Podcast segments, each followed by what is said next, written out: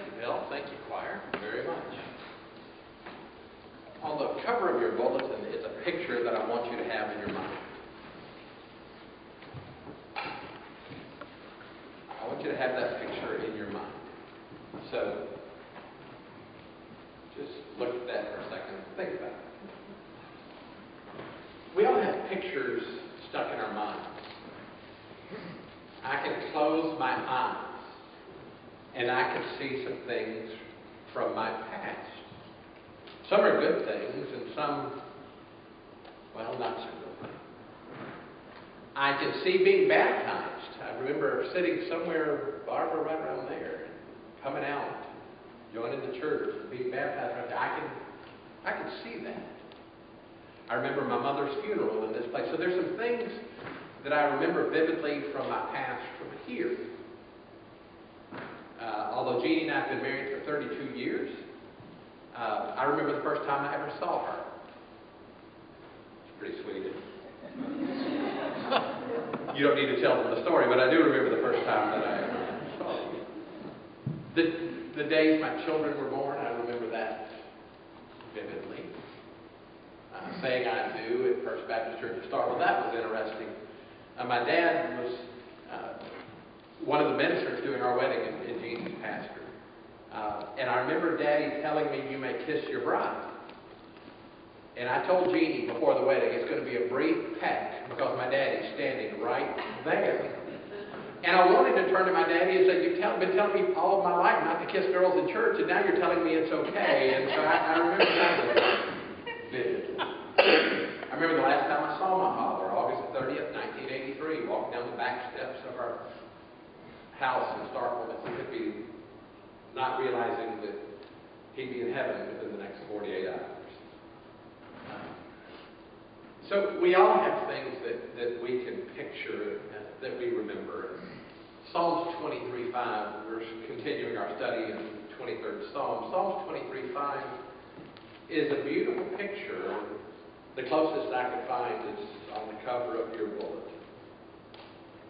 You prepare a table before me in the presence of my enemies.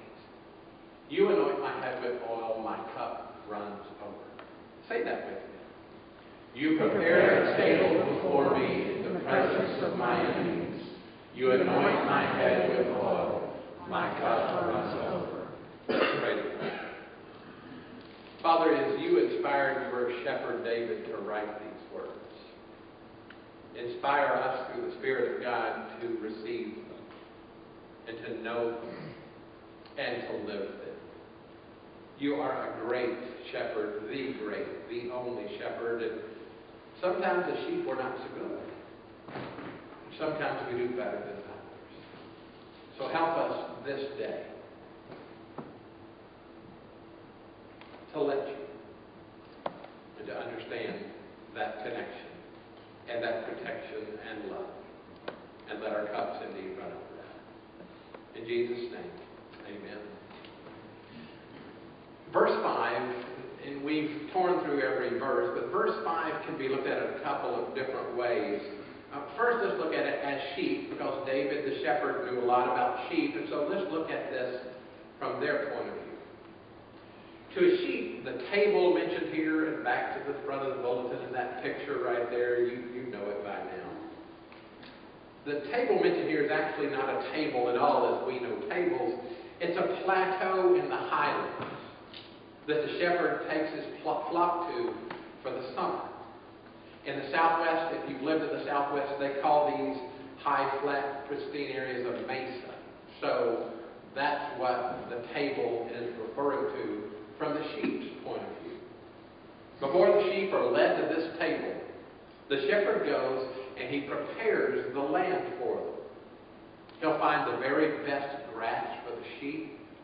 He'll remove poisonous weeds or dangerous obstacles there on that plateau, on that table for the sheep. He'll check for any predators and remove them so that he can protect the sheep. We might think of their predators being uh, lions or some kind of a bobcat or a wolf or something like that, a bear. David said he'd killed, remember, both lion and, and the bear in his younger days. But there's another great enemy the sheep, and The most dangerous uh, for the sheep are nasal flies. And it, it's exactly what it sounds like. They'll come into the sheep's nose and lay an egg up in their mucous membrane of their cavity. I'm sorry, I won't go too far with this. They'll hatch and then they'll crawl up into the sheep's head if not guarded, not taken care of. And the sheep will go blind or, or they'll go uh, insane. And that's probably the biggest enemy to the sheep. So what's the shepherd do? He anoints their head with oil. He gives them protection by covering them to stop that dreaded enemy from hatching. So what kind of a cut does a sheep have to run over? We've talked about this in the weeks behind. Sheep aren't the smartest of animals, and if they get in running water and there's a lot of stream coming and it gets their wool, it'll take them, and they can't swim, they can't get out of it, and they're in trouble. And so, what the shepherds would do when they're preparing the table, when they're getting that ready, is they would take a chisel and a mallet and actually chisel out a rock that had diverted some water from the stream so the stream's always coming to this rock and there's a bowl there and the sheep always has something to drink. And because it's from the stream, it's away from the stream, but the stream is providing for it, it runs over. They can't drink it dry. It is always running. So that's the picture that is going there. A good shepherd could locate and provide a cup that overflowed for the sheep. So you prepare a table before me in the presence of my enemies. You anoint my head with oil. My cup runs over. That's a great truth for the sheep. But there's another level here. And that's one of the amazing things about Scripture, the levels that are there that apply to us in all sorts of different ways. It's a level where David is the sheep and God the Almighty is the shepherd.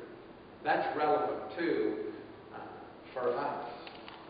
So let's look at another picture now of you prepare a table before me in the presence of my enemies. You anoint my head with oil, my cup runs over.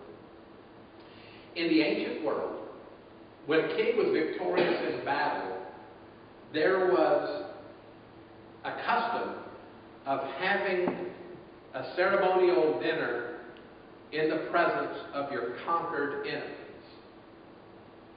There's a story from Judges chapter 1 that talks about just an event. Judges chapter 1, verses 1 to 7.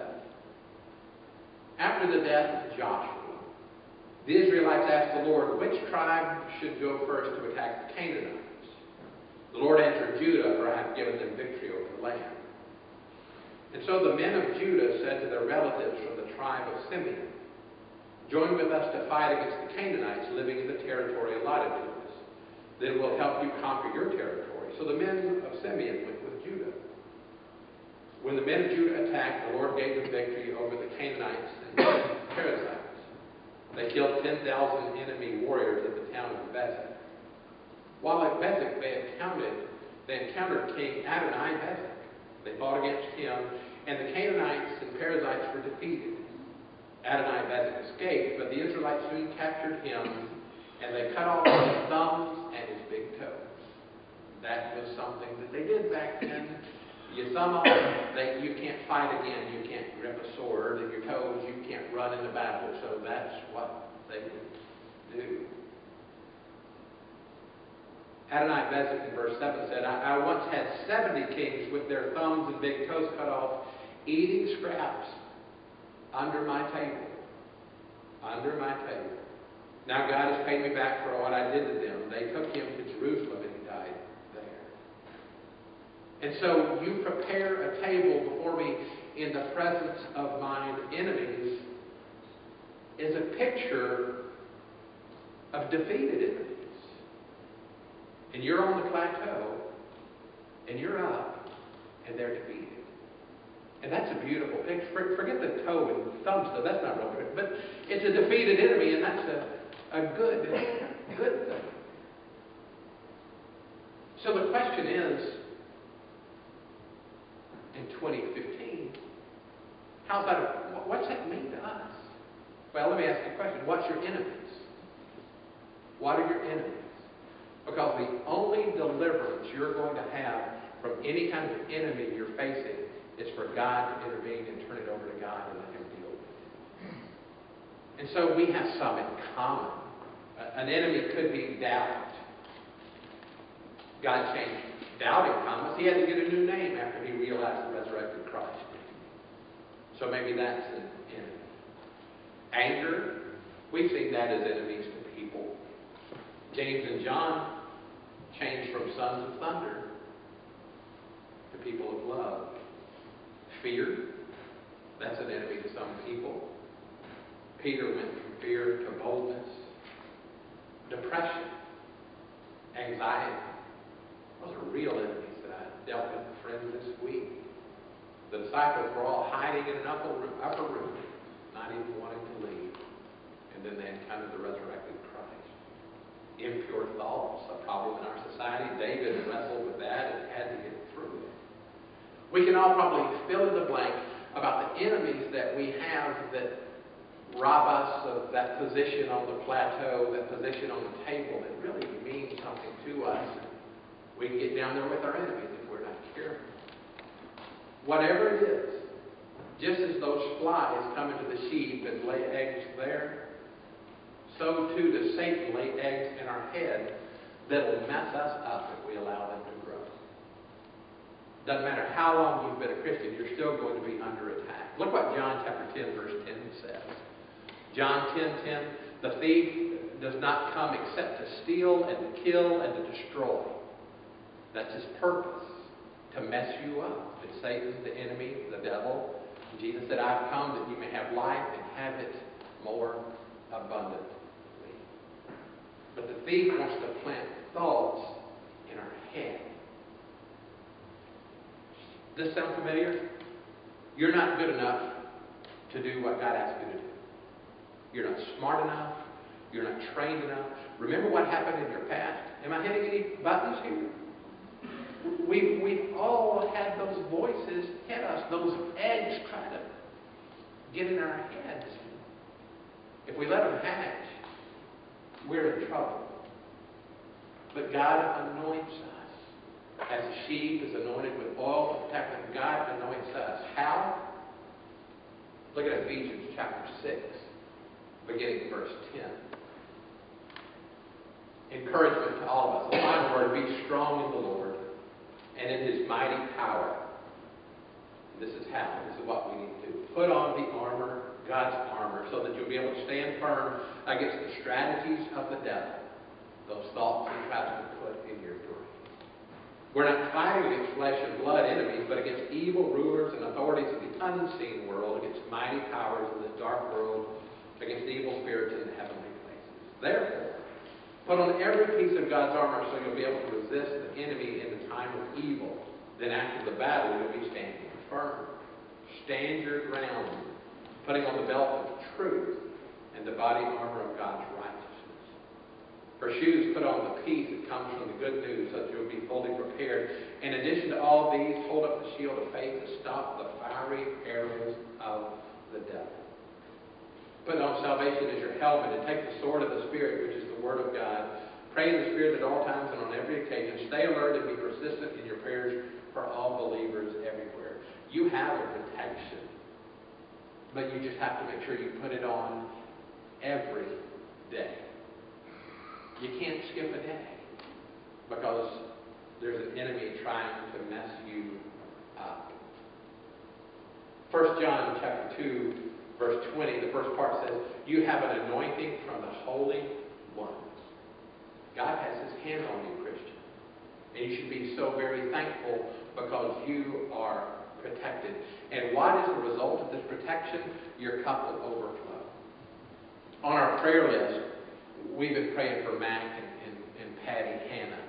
Uh, and Mac's cancer is very serious, and now the word incurable, and uh, all of those things happen. And he's just one illustration of many people I can use, some in this room.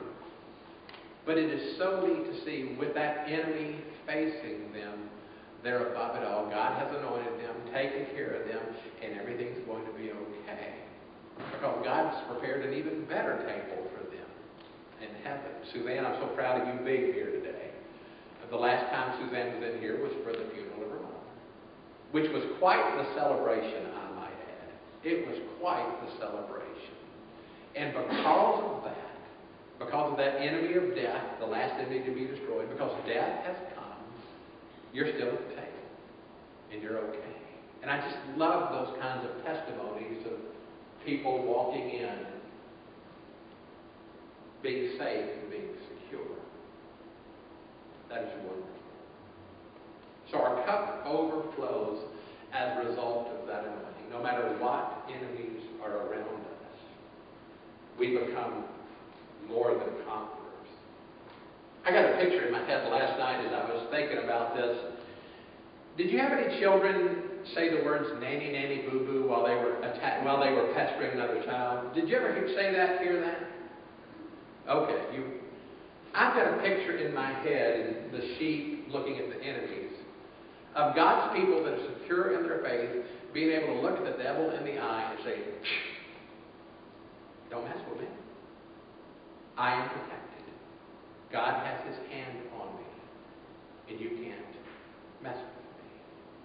That's a wonderful place to be. And the world needs that so desperately. I had to do a funeral this week of a 38 year old. Uh, he died suddenly. And no connection to any church. But it was so fascinating. You know how the funeral home will print those little cards and they'll have the picture of somebody when they were born died. And very often there's a filler page where they put a poem or something. You know what they put?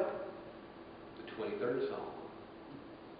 They don't know too much, but they know enough that God wants to be their shepherd. You'll see that a lot.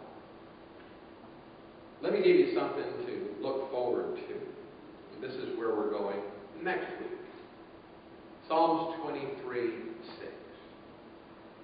Surely goodness and mercy shall follow me all the days of my life, and I will dwell in the house of the Lord forever. Does that describe your situation?